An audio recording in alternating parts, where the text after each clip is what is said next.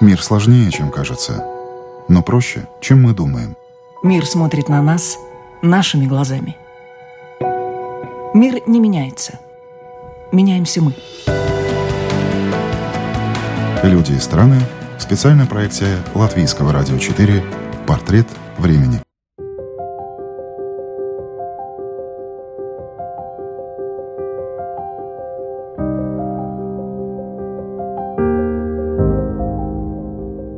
Современное искусство в определенной мере неудобное для властей искусство и даже очень опасное, когда художник обращается к острым социальным и политическим проблемам, критикует и анализирует ситуацию вызывающими художественными методами.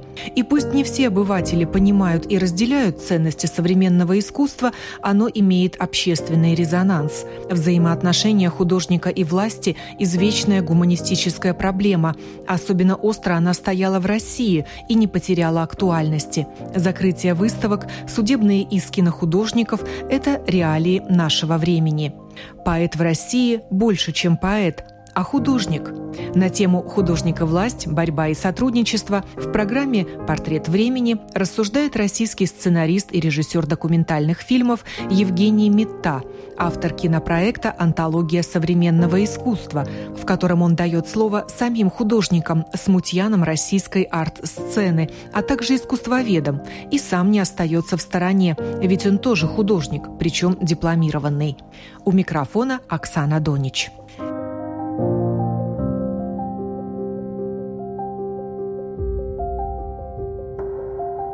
Евгений Мета – разносторонняя творческая личность, художник по образованию и по призванию, он нашел разное применение граням своего таланта.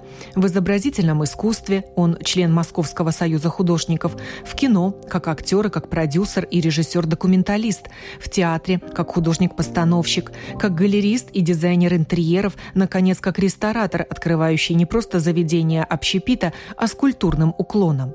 Его отцу, известному кинорежиссеру режиссеру и сценаристу, народному артисту Российской Федерации Александру Митте 85. Самому Евгению летом исполнилось 55. Сказать бы тут, что сын пошел по стопам прославленного отца, но нет. Свой первый фильм Евгений Митта снял 10 лет назад. Но самореализация на Ниве искусства – это наследственное. Гены сыграли свою роль или воспитание в художественной среде? Ну, мне сложно сказать, что сыграло какую роль. Ну, наверное, да, конечно. Мама у меня художник, э, детский книжник. Она делала книжки панорамы для детей, которые были еще в советское время очень популярны. Для нее даже построили специальную фабрику, чтобы производить эти книги э, вот в Ростове. И она была главным художником в этом направлении. Ну, отец всем известно, что он кинорежиссер. Наверное, конечно, как-то сыграл какую-то роль. Александр Мета известен как режиссер фильмов «Звонят, откройте дверь», «Гори, гори, моя звезда», «Точка, точка, запятая», «Экипаж», сказ про то, как царь Петр арапа женил, в котором он, кстати, снял и своего сына Евгения, тогда подростка. Сказка странствий, телесериала «Граница. Таежный роман». Но начинал он как художник, и сына своего водил на все выставки, а из поездок привозил книги по современному искусству. Вы член Союза художников рисуете с пяти лет, а свой первый фильм сняли в 45 лет. 40 лет разделяют эти две вехи, ваша биография. А вот в детстве и юности не хотелось снимать фильмы, как отец? Пойти по его стопам? Вы знаете, честно, я об этом не думал, что я займусь э, этим делом как режиссер. Просто, видимо, в какой-то момент я, я стал реагировать на реальную ситуацию и понял, что это никакими другими средствами сделать невозможно. Невозможно показать мир современного художника в том разнообразии и в в том виде, в каком я это воспринимаю. Что единственный способ это сделать – это снимать документальное кино.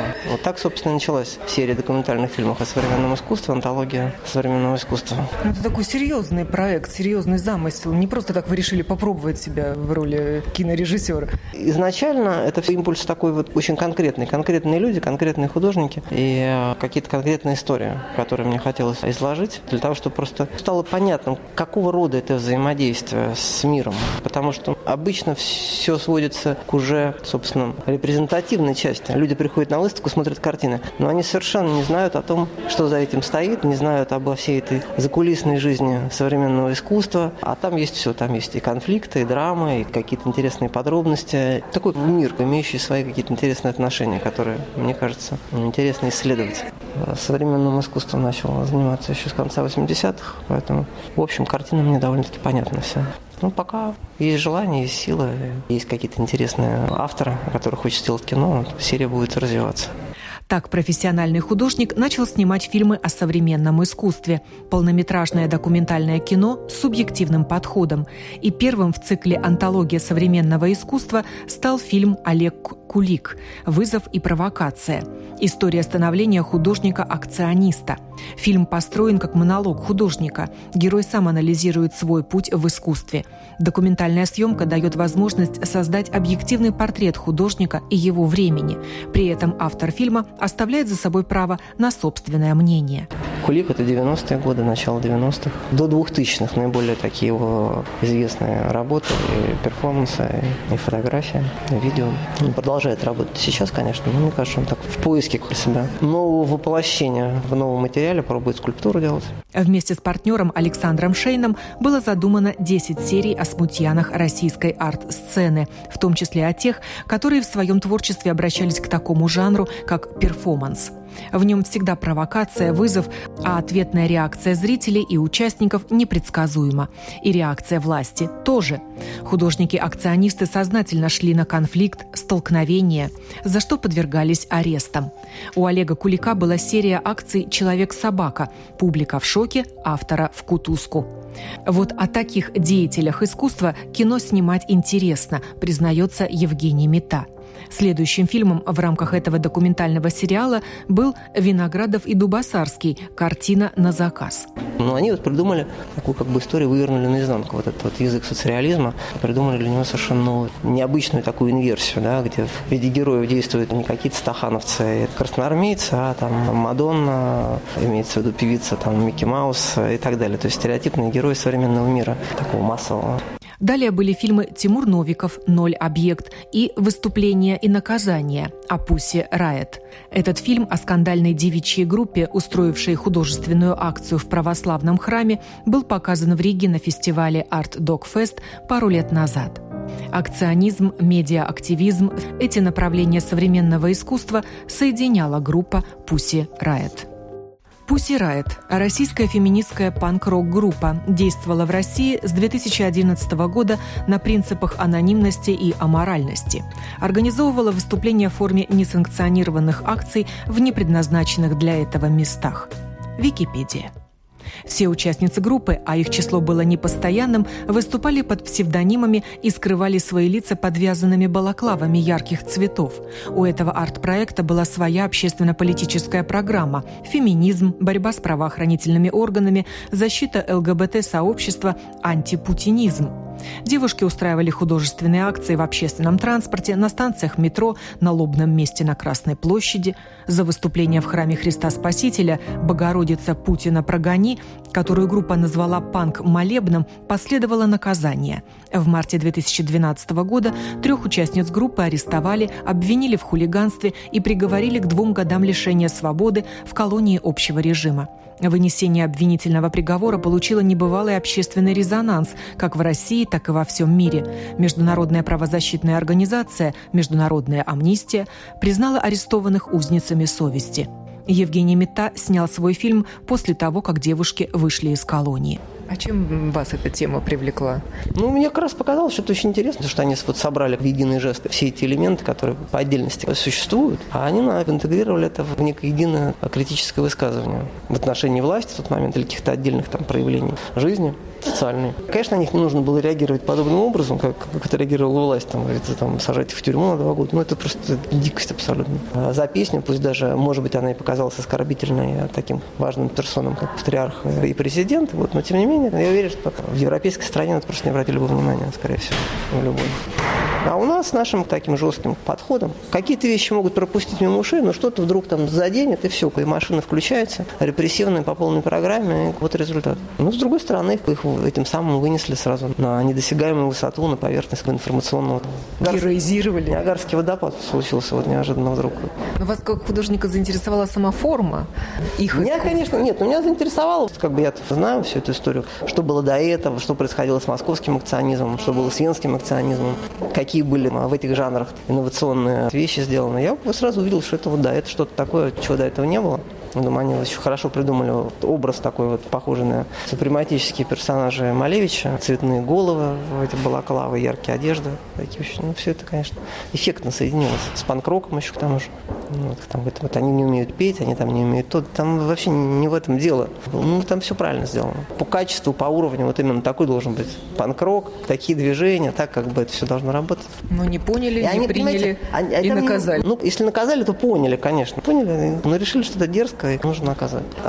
Бояться, что это при- примет какой-то массовый характер, но это настолько занятие не для всех, это настолько требует э, усилий, на самом деле, и времени, концентрации на этом. Ведь они же делали это, у них никакого ресурса вообще не было. Ну, в фильме они про это рассказывают. Они просто буквально где-то там на задворках горбушки найдены какие-то усилители, там они все без денег, по друзьям какие-то собранные там старые вещи. Это репетиция каждый раз в новом месте, непонятно где. Ну, то есть опасаться, что там толпы людей потом побегут выступать в храмах, конечно, нет. Такого быть не может.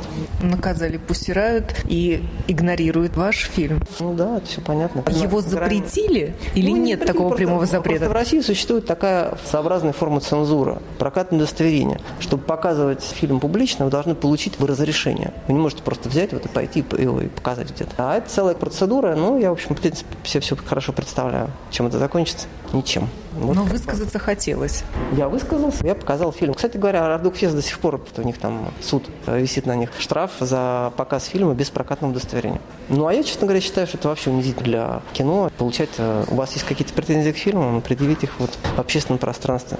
Почему я должен получать разрешение на кино? Тем более такое острое, с некомфортным месседжем для властей. После освобождения из колонии одна из участниц группы Мария Алехина, по образованию журналист, занялась правозащитной деятельностью. Пробовала себя как актриса в Белорусском свободном театре, международной театральной компании с офисом в Лондоне, где играла в спектакле про акционизм. В 2017 году она презентовала свою книгу «Riot Days» о панк-молебне в храме Христа Спасителя, о том, как устроен отечественный арт-протест и о том, что испытывают женщины в российских тюрьмах. Надежда Толоконникова, по образованию философ, уехала в Америку, где записывала музыкальные клипы с оригинальными песнями в своем исполнении. Екатерина Самуцевич, программист и специалист по мультимедийному искусству, занялась исследованиями на тему феминизма и выставочными проектами.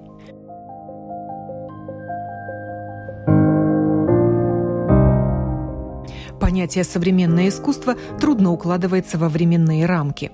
Что-то иногда коренится в более раннем времени, уходит как бы корнями в 70-е или там 80-е. Вот я начал сейчас делать фильм тоже там про художника Юру Альберта, который продолжатель московской школы концептуальной, скажем, второе поколение.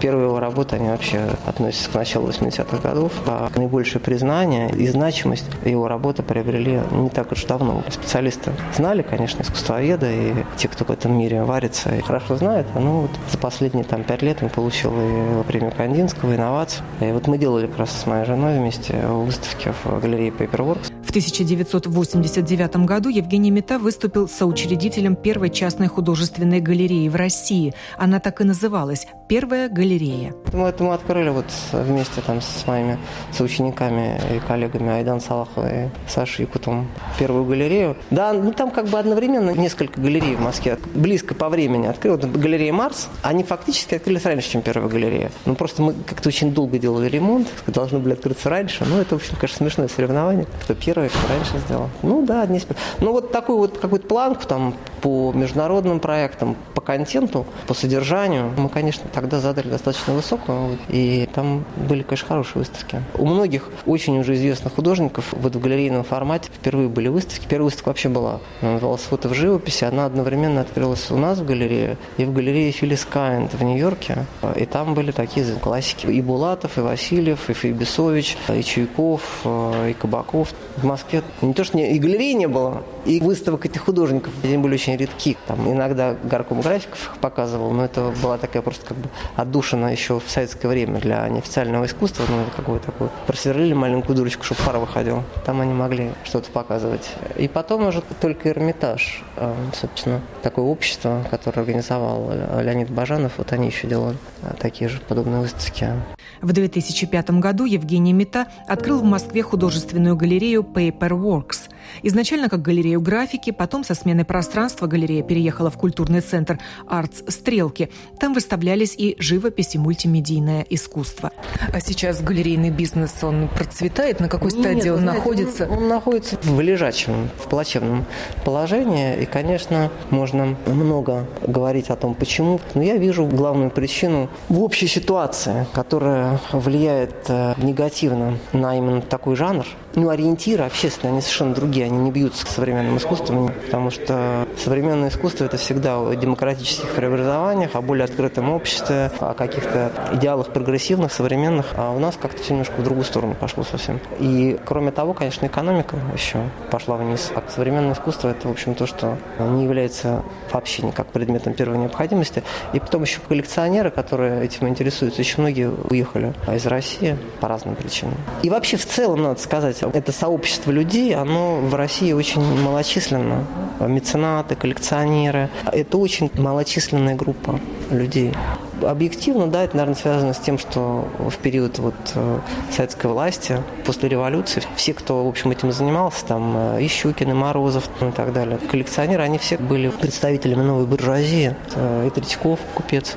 И поскольку был удар вот нанесен именно по этому сословию, по этому классу, то как бы это вообще просто все выскребли до основания. А это такой слой, знаете, вот сравнивал с... Это как английский газон. Он 300 лет должен там набирать вот эту вот плотность, чтобы быть, так сказать, таким пышным, зеленым и мощным и живым. Вот. Он просто сразу так не вырастает. Нельзя вот прям взять и, и стать коллекционером. То есть есть некая преемственность у людей, есть некое, так сказать, понимание того, какую роль они выполняют в культуре, зачем они это делают. При этом они должны быть еще прогрессивны, уметь интуицию, угадывать какие-то новые тенденции, чувствовать пульс времени. То есть это целый комплекс таких способностей. Иметь финансовые возможности обязательно, потому что без этого это невозможно делать. Я вот говорил, например, с одним бельгийским коллекционером, молодым. Он говорит, вот знаешь, говорит, мой дед собирал то искусство, которое было актуально в его время. Бельгийский сюрреализм. Поль де Лево, Рене Магрит, вот такое искусство. А отец уже мой, он собирал искусство времени. Поп-арт, минимализм, Энди Уорхолс, там, Дональд Джад, вот такое искусство. А я уже собираю то, что в мое время художники делают. То есть человек понимает, где он вообще находится, зачем ему это нужно, какую он преемственную роль выполняет. Вот потом он подарит свою коллекцию музею там, или свой музей откроет, где будет там и работать а из коллекции его предков. То есть это вообще другой уровень цивилизации немножко. Мы, к сожалению, из-за советской власти, сейчас многие ее рассматривают какой-то образец для движения в эту сторону, это, конечно, все. Отношение к современному искусству на Западе и в России, в Латвии, так, на востоке, скажем, Европы, на окраине Европы, оно разное? Я опять же могу сказать, что круг довольно малочисленный. Ценителей. Ценителей и художников. Ну, я, в принципе, знаю латышское искусство. Ну, я не специалист, но я, в общем, много лет с ним как-то на выставках соприкасался, там кого-то из художников знаю. Даже по мастерским там в юности ходил, парижских художников. Вот. Так что, как бы, в целом, мне, в общем, картина понятна, и это вполне укладывается, в общем, вот в такую европейскую модель. Все можно найти и абстрактное искусство, и что-то похожее на транс-авангард, и новую фигуративность. Так что, мне кажется, что все тяготеет, в общем, какому-то одному, на самом деле, движению. И в Москве вы то же самое увидите, увидите какие-то свои версии, может быть, в чем-то отличающиеся, там, имеющие какую-то свою окраску, свои какие-то находки какие-то. Но, в принципе, искусство вот в Европе, в Америке, оно развивается в каком каком-то взаимодействии. Нет такой оторванности. Ну, я имею в виду современное. Оно Вы говорите, что оно интернационально, а не национально. Оно интернационально, но имеет какие-то свои черты национальные, безусловно безусловно, везде.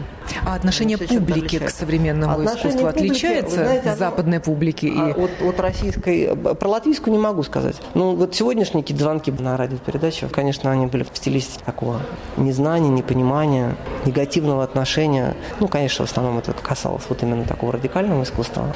Люди об этом ничего не знают, какие-то слышат там отголоски, им, значит, кажется, что это что такое враждебное, и против них настроено, и, значит, надо, соответственно, аналогичную эмоцию выпустить наружу. Ну, на самом деле, ну, вот это неприятие, оно связано с непониманием. Это же отдельная, очень серьезная область, очень большая, с серьезным историко-культурным фундаментом. Его просто так нельзя за две минуты восполнить или что-то объяснить. Сказать, объясни мне, в чем там современное искусство. Но я могу, конечно, как-то сформулировать в виде какой-то там формулы, но это на самом деле, по большому счету, ничего не даст. Ну, потому что нужно много видеть, много смотреть, читать, интересоваться, ходить регулярно на выставки. Тогда ты начинаешь как-то более объемно понимать и, главное, чувствовать. Потому что в искусстве очень важно именно эмоциональный контакт с произведением не всякое искусство настроено именно на такого рода контакт. Есть вещи концептуальные, которые дистанцированные, холодные. Но на самом деле все равно даже они находят у ценителя, у человека, который на них настроен, определенный отклик в душе.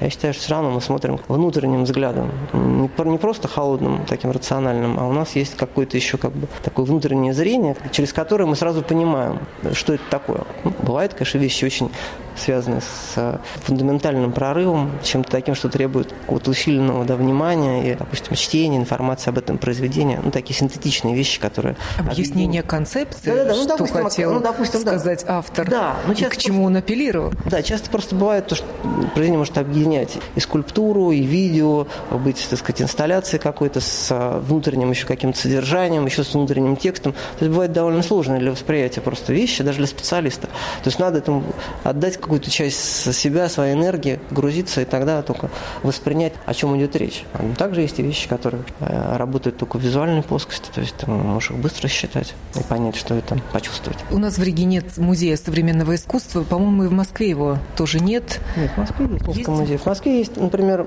несколько музейных пространств, но в основном это старые особняки, московские реконструированные под э, выставочные залы. Это так называемый музей современного искусства, московский, МОМА. Они были инициированы Церетели. Четыре площадки, по-моему, музейных. Но это, это не музей, потому что там нет постоянной такой экспозиции. На Петровке только в одном есть, в одном из этих а, музеев э, есть что-то похожее на постоянную экспозицию. Вот остальные все сменные, сменная выставочная программа. И есть еще мультимедиа арт-музей. Это пространство, которое создала Ольга Свиблова. И это в основном о фотографии, инсталляции и всяких мультимедийных проектах. Потом еще есть гараж. Сейчас называется уже музей. Раньше был Центр современной культуры, который создала Даша Жукова э, вместе со своим мужем Романом Аврамовичем. Вот очень такое современное, продвинутое пространство, которое спроектировал звезда современной архитектуры Рэм Кулхас. Они взяли за основу строение 60-х годов на территории парка культуры имени Горького, э, бывший ресторан э, времена года, который был в таком в заброшенном состоянии, в запустении. И им отдал город для реконструкции. Они сделали там такой музей, центр современного искусства. Ну, вот, и там все время проходят выставки. Там тоже нет такой постоянной коллекции, которая бы экспонировалась. Но там все время меняются выставки всяких интернациональных звезд из Европы, Америки, Азии. Такая насыщенная программа очень хороший такой энергичный директор Антон Белов, который все это ведет. Там вот много кураторов, которые там сотрудничают. Ну, это частные музеи со это, своими это, коллекциями? Это вот только, частные из них только гараж, а остальные это все музеи государственные. То есть они существуют на государственные субсидии, деньги, фонды. А как вам кажется, правильно интегрировать современное искусство в интерьеры музея искусств в целом, где собраны произведения разных эпох? Ну, у нас, в частности, так происходит. Вот после реконструкции открылся а Национальный художественный музей, сегодня. да, и вот отвели ему колонный зал современного искусства, где оно смотрится несколько странно. Да мне не кажется. Мне показалось, что очень так достаточно деликатно сделано, то есть я не увидел какого-то такого вот прям вторжения, какого-то диссонанса такого. Все как-то очень так достаточно спокойно. Тем более, что там такая явная доминанта вот традиционного искусства, то есть его там значительно больше, чем современного. При этом по архитектуре там очень хорошо вот сделан этот цокольный этаж, бетон, стекло, очень красивый запасник открытый сделан. Так что я вас поздравляю, очень удачно все. Идут разговоры и о строительстве музея современного искусства угу. на частные деньги, на деньги фонда. И сейчас наш национальный музей закупает э, работы у современных авторов. Есть уже некий фонд. Ну, вот это важно иметь в городе, в стране музей современного искусства. У него есть какая-то тоже просветительская да, это... миссия? Ну, конечно, важно. Это огромный мир, который э, функционирует на уровне вот, институциональном очень активно. То есть есть много выставок, которые путешествуют из одного музея в другой. Это происходит и в Европе, и в Америке. И такой центр, он автоматически подключается к этой системе. То есть Рига после этого сможет получать выставки из Германии, Франции, Англии, э, иметь активную художественную культурную программу и вносить э, в жизнь города свою часть вот этой картины мира. То, что она складывается из кинофестиваля, э, еще у вас будет постоянно меняющаяся какая-то программа такая серьезная по обмену выставками. И, соответственно, отразится на латышских художников. Потому что, конечно же, Европа уже заинтересована не просто в том, чтобы распространяться вовне, восточноевропейские страны, чтобы искусство западное показывало здесь, но и художники, допустим, из Латвии или из других стран демонстрировались в западноевропейском контексте. Но это возможно только в качестве уже вот такого диалога, именно обмена. Это гораздо сложнее происходит односторонним образом, когда, допустим, Рига не может на должном уровне показывать искусство западноевропейское. Поэтому это очень сильно облегчит культурный обмен и развитие этой области. Еще мы отстаем, не знаю, как Москва, Рига только начала устанавливать объекты современного искусства в городской среде, что тоже вызывает непонимание у публики зачастую этих объектов, особенно без объяснений, без пояснений. А в Европе, во всех крупных столицах соседствует современное искусство с наследием веков. Ну, конечно. Но это еще идет все через архитектуру. Мне кажется, у вас хороший очень уровень. И все это будет происходить. Ну, надо объяснять, конечно. Готовить э, аудиторию к появлению каких-то объектов, скульптур и так далее. Вот. Ну, люди привыкают постепенно. Как в Москве этот процесс Знаете, идет? в Москве тяжело все это происходит, потому что очень консервативная чиновничья среда, и она очень оторвана от а, прогрессивной, вот такой современной культурной среды, которая могла бы это генерировать. Но, тем не менее, какие-то движения, я чувствую, они происходят. То есть я думаю, что это будет уже двигаться.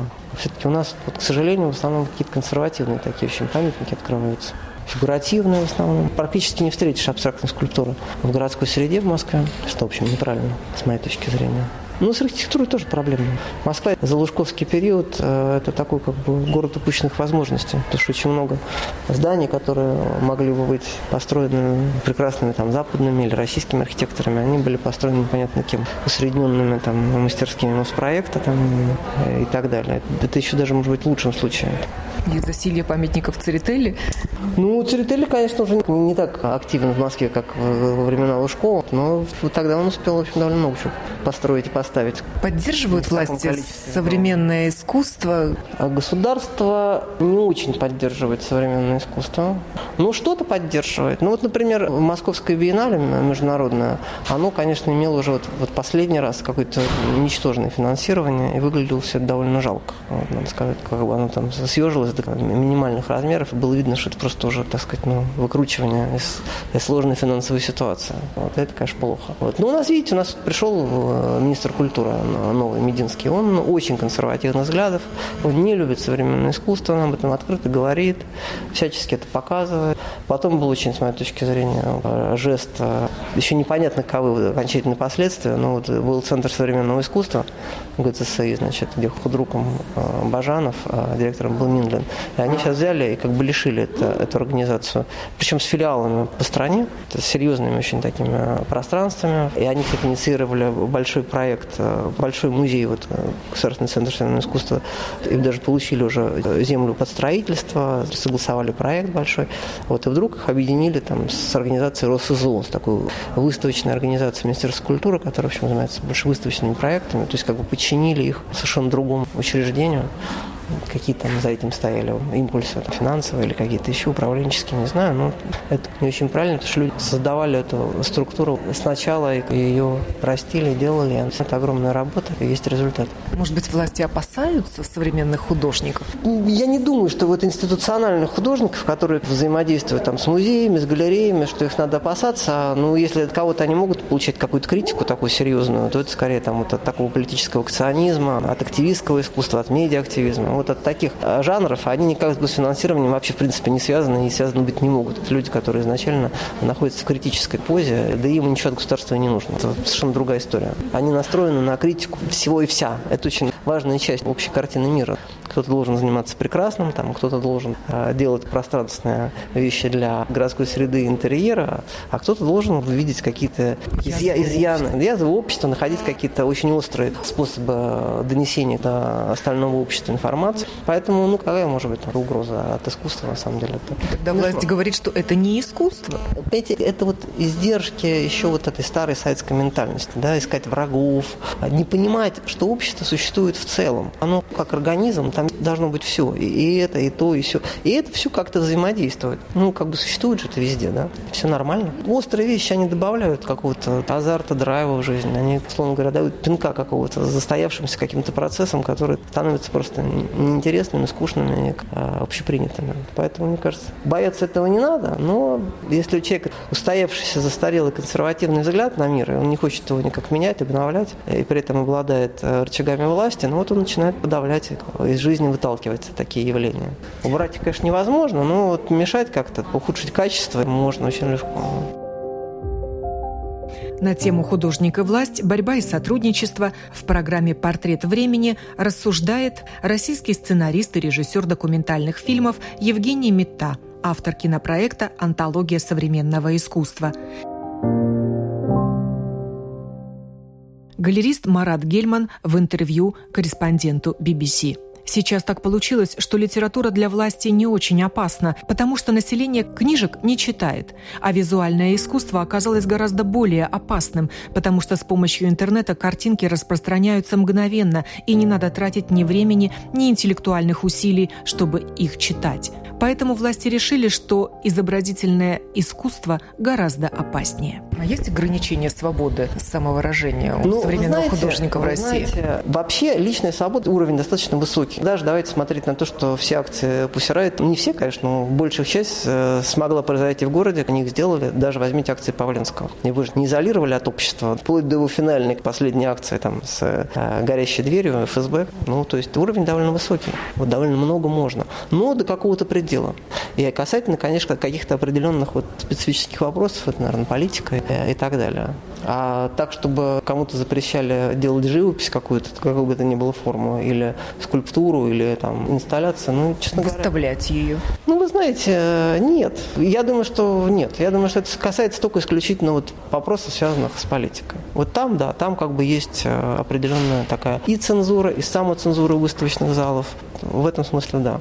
Ну, Художник должен быть политкорректным. Ну, он не должен как бы касаться каких-то вот таких острых вопросов. Ну, конечно, религия еще, безусловно. Это тоже табуированная тема в России. Там прямо сейчас вообще все вот в лупу рассматривают. Что-то там где-то там что-то не то нарисовал, не так изобразил Христа или что-то еще. Это прям сразу же э, может вызвать бурю негатива. Ну, я понимаю, что отчасти это болезненно связано вот с советским прошлым, с такими сильными репрессиями в адрес церкви болезненное есть восприятие всего. Ну и к тому же вся религиозная традиция, она восстанавливается. Процесс внедрения снова в сознание россиян, в их повседневную жизнь, он процесс постепенный, он очень сильно поддерживается государством. И, конечно, все, что как-то противоречит вот этому движению да, навстречу с религией, это воспринимается соответствующими а, структурами очень болезненно а, и негативно. А есть ограничения свободы самовыражения у ну, современного знаете, художника в России? Знаете, вообще личная свобода, уровень достаточно высокий. Даже давайте смотреть на то, что все акции Пусирает, не все, конечно, но большая часть э, смогла произойти в городе, они их сделали. Даже возьмите акции Павленского. И вы же не изолировали от общества, вплоть до его финальной последней акции там, с э, горящей дверью ФСБ.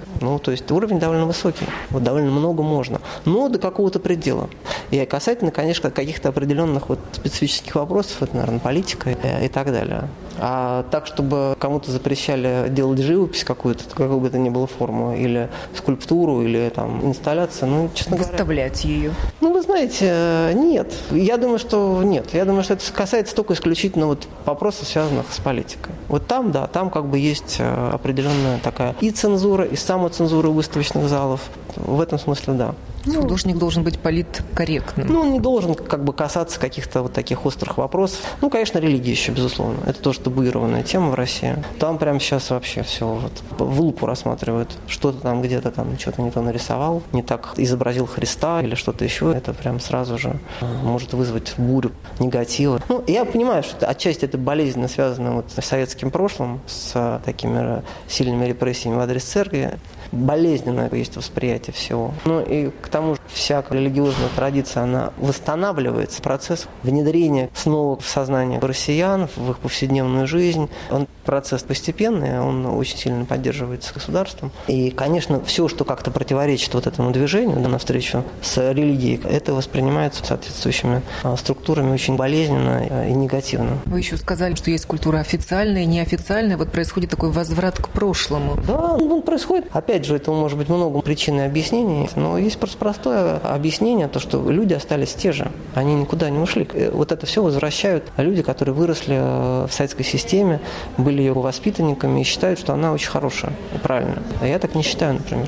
Ну, конечно, там полностью все выкрасить черной краской было бы совершенно несправедливо, но в основе своей, конечно, советская система, она очень репрессивная и она очень подавляющая, и очень много там неправды содержится. И очень много внутри крови еще к тому же. Потому что она вся выстроена на чудовищных жертвах, совершенно неоправданных. Поздний вот советский период, он уже такой был, система уже как-то ослабла, она уже была не такая агрессивная, таких прямых репрессий было очень мало. Но тем не менее, все равно все были подавлены. Ну, конечно же, люди есть люди, люди стремятся выживать в любой ситуации. И в такой чудовищной тоталитарной стране, как Корея, как-то живут под гнетом. Поэтому и в Советском Союзе они тоже находились находили э, какие-то формы внутреннего сопротивления, какое-то искусство существовало, даже диссиденты были, нонконформисты и так далее. Но это все очень, конечно, тяжело все. Это неправильно. Упустили огромный период времени. Искусство упустило тоже, пока весь мир развивался, куда-то двигался, а у нас было все совершенно в другую сторону. Те армии художников, солдат, которые должны значит, были отражать какие-то лозунги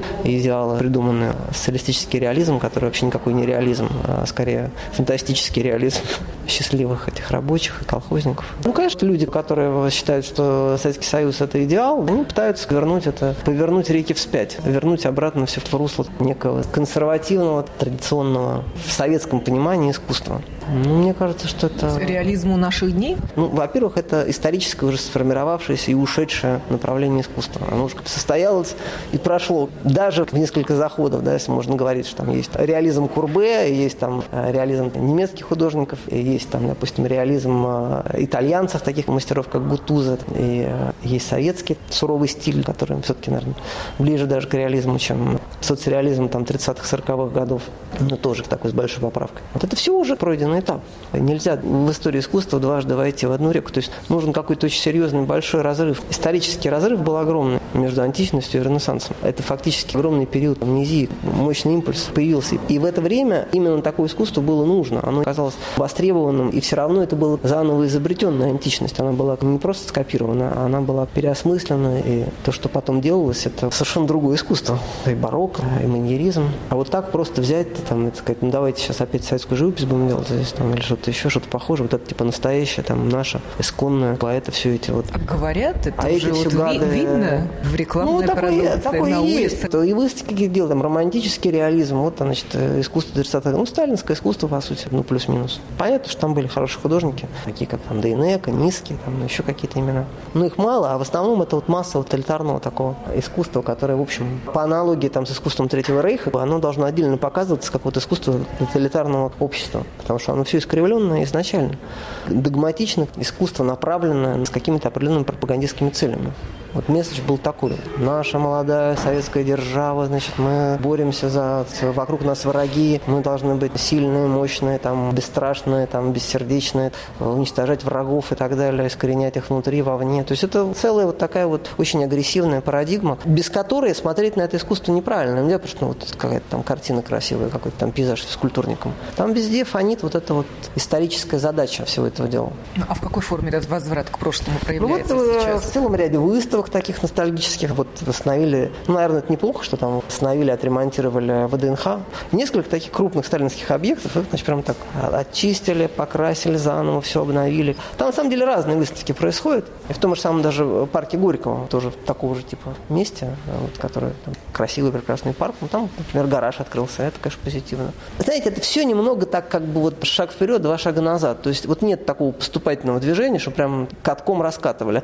Но какой-то внутри мест где-то там проскальзывает. То есть все время это где-то ты встречаешь и думаешь, а почему вот так? В чем дело? Зачем? Есть это вот эта советскость такая. Но если есть официальная культура, значит, есть свои лояльные художники, Конечно, приближенные нет, к власти. Нет, ну, слушайте, это, это же происходит очень быстро. Ну как? Ну, власть располагает ресурсами, она располагает финансами, она располагает какими-то возможностями и выставочными и так далее. Всегда есть люди, которые хотят а, к этим источникам прильнуть там, и быть с властью просто пальцами щелкни, как бы они появляются сразу же. Очень многие меняют свой хвост по ветру. Вчера он еще был там совершенно другие взгляды, а сегодня смотришь, он уже вот где-то там вот в первых рядах стоит и Э, отдает честь там, и марширует, и прекрасно себя чувствует. Ну, люди есть люди.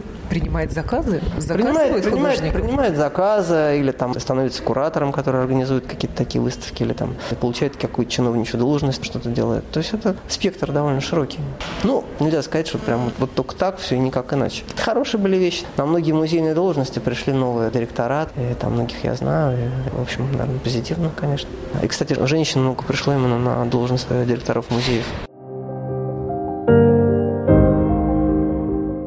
Есть мнение, что искусство не может развиваться в несвободной ситуации, но и при тоталитарных режимах появлялись талантливые произведения и авторы, а вот свобода не становилась почвой для расцвета. А свобода – это благодатная почва для расцвета современного искусства да, или ну, нет? Нет, ну мы хорошо знаем, как развивается современное искусство в несвободе. Вот Советский Союз – это пример.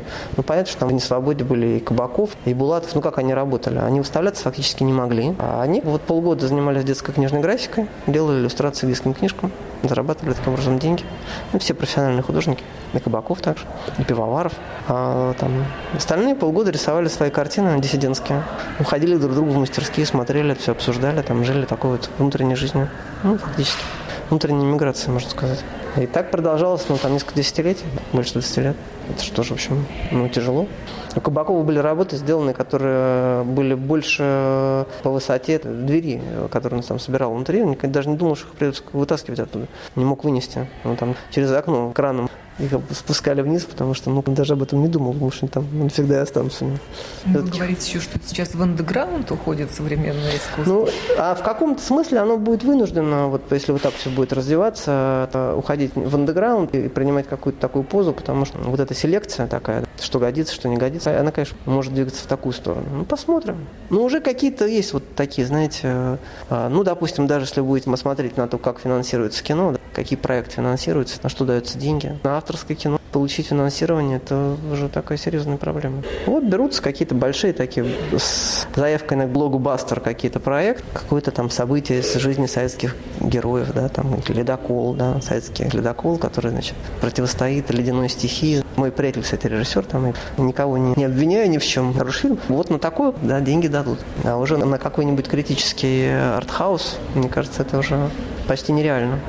Тем не менее, вы живете, работаете в России, нет желания не, ну тоже ну, переехать к нам в Ригу. У нас тут новые рижане, новые латвийцы появляются, галереи открывают э, российские искусствоведы. Прекрасно. Я никаких возможностей для себя не закрываю. Я не, не говорю, что я там никогда никуда не поеду, ничего нигде не буду делать, вот буду сидеть там только в Москве и так далее. Я люблю Москву, мне там, пока мне там хорошо. Это мой дом, моя среда, мои друзья. Ваши рестораны? Евгений Мета вместе с группой единомышленников открыл сначала кафе «Клон» на Дмитровке, затем кафе «Кекс» и Сьюзи Вонг в центре дизайна «Арт Плей». В 2008-м стал соучредителем бара-ресторана «Луч» в пространстве фабрики «Электросвет» после ее реконструкции. Это была кардинально новая концепция лаунж-бара в окружении искусства. Занимался оформлением ресторанов. Затем был еще один культурно-общепитовский проект под названием «Арт-академия» в карамельном цехе Красного Октября но от ресторанного бизнеса Мета отошел. Не занимаюсь всем этим. Не занимаетесь? Закрыли все? Не, ну, Ведь вы были таким пионером не, в ну, таком ресторанном бизнесе, я, я не... который совмещает в себе еще и арт-пространство. Меня именно это и привлекало, то, что там можно какие-то делать выставки, чтобы это как бы выглядело как некая среда, наполненная искусством. Нет, ну, невозможно всем заниматься одновременно. Все требует какого-то внимания, времени, и какой-то надо всегда выбор делать для себя, на что ты хочешь э, оставшуюся часть жизни потратить. Ну, это тоже было веяние времени, когда а деятели культуры, артисты открывали это, да. свои рестораны. Это правда. Это был такой это феномен российского вот, постсоветского или постперестроечного времени. Да? То есть все хватались не за свои профессии, все делали какие-то попытки. Ну, потому что у очень многих вот в голове все равно сидела некая модель какой-то вот правильной такой жизни, которая похожа на Европу. А кто это будет делать? Нет же никого. Ну, кто был там профессионалом в каких-то таких областях? Значит, люди пробовали сами что-то делать, вот открывать галереи, как мы. Мы же ничего не знали про галереи. У меня там была какая-то информация, как самая базовая, о том, что это такое. А мои друзья вообще не очень представляли себе, что это такое. Ну, решили, как бросились, нырнули в реку и поплыли. Вроде плывем, вроде что-то такое происходит, не утонули. Но, в принципе, конечно, все должны ну, своими профессиями заниматься. И в какой-то момент ты понимаешь, что, ну, окей, да, там, а ты вообще кто? Ты ресторатор или... Должен ответить на вопрос. Там, да, это моя, как бы, моя история, и я ею буду заниматься. Или ты думаешь, что все-таки нет, я это что-то другое, я это вот это, у меня другие знания. Неправильно было бы ими не пользоваться, их не развивать, не развивать эти способности. Ты вот делаешь свой выбор, кто как. Интересно, а себя как художника Евгений Мета тоже относит к современному искусству? У меня такое классическое образование, фундаментальное художественное. Закончил Сурикский институт Академии художеств, а, живопись чисто профессионально я умею рисовать. Для современного искусства это не обязательно. То есть совершенно не является каким-то вот э, необходимым условием Сколько современное искусство, оно все в основном это новые жанры все-таки. Туда часто попадает и современная живопись, и зачастую фигуративная, но все-таки, мне кажется, это немножко разная история. А что касается меня, я работал в жанре инсталляции и в живописи, но все-таки я стараюсь не утрачивать связь с старыми медиа, традиционными, ну, потому что как бы это часть моего образования, менталитета, это уже во мне. И продолжаете писать да, как художник? Продолжаю. У меня был какой-то большой перерыв, когда я не занимался живописью, сейчас опять начал снова а что на ваших полотнах можно увидеть? Городские пейзажи, портреты там современников? Есть, там есть фигуративные как бы, элементы. Ну, если говорить грубо, то это некий баланс между а, абстрактным, геометрическим и фигуративным. А темы для творчества? В жизни. На все влияет а, сегодняшняя реальность, сегодняшние какие-то импульсы. Вот они толкают там что-то делать. Конечно, ты опираешься на какие-то свои уже известные тебе способы, техники. Хотя все время что-то надо изобретать заново. Как нужно все время себя делать какой-то апгрейд того, что у тебя уже есть. Что-то, что кажется устаревшим, отбрасывать, что-то новое пробовать. Ваша да. история сейчас – это что? Ну, вот это вот то, чем я занимаюсь, то, что мне интересно, то, что я считаю, я это знаю, понимаю, чувствую. Это документальное кино, прежде всего? Ну, скажем так, это кино. Кино про живых людей, про реальных людей. Я вот хочу сейчас попробовать совмещать какие-то элементы игрового кино с документальным, потому что мне кажется, вот это очень перспективное направление. Ну, по крайней мере, для меня, потому что там можно еще какие-то пробовать всякие интересные ходы, возможности. Это изобразительное сюжетное. На тему «Художник и власть. Борьба и сотрудничество» в программе «Портрет времени» рассуждал российский сценарист и режиссер документальных фильмов Евгений Митта – автор кинопроекта «Антология современного искусства». С ним беседовала я, Оксана Донич. Благодарю за внимание.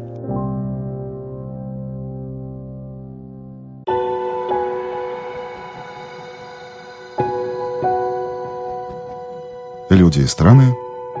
Специальная проекция Латвийского радио 4 «Портрет времени».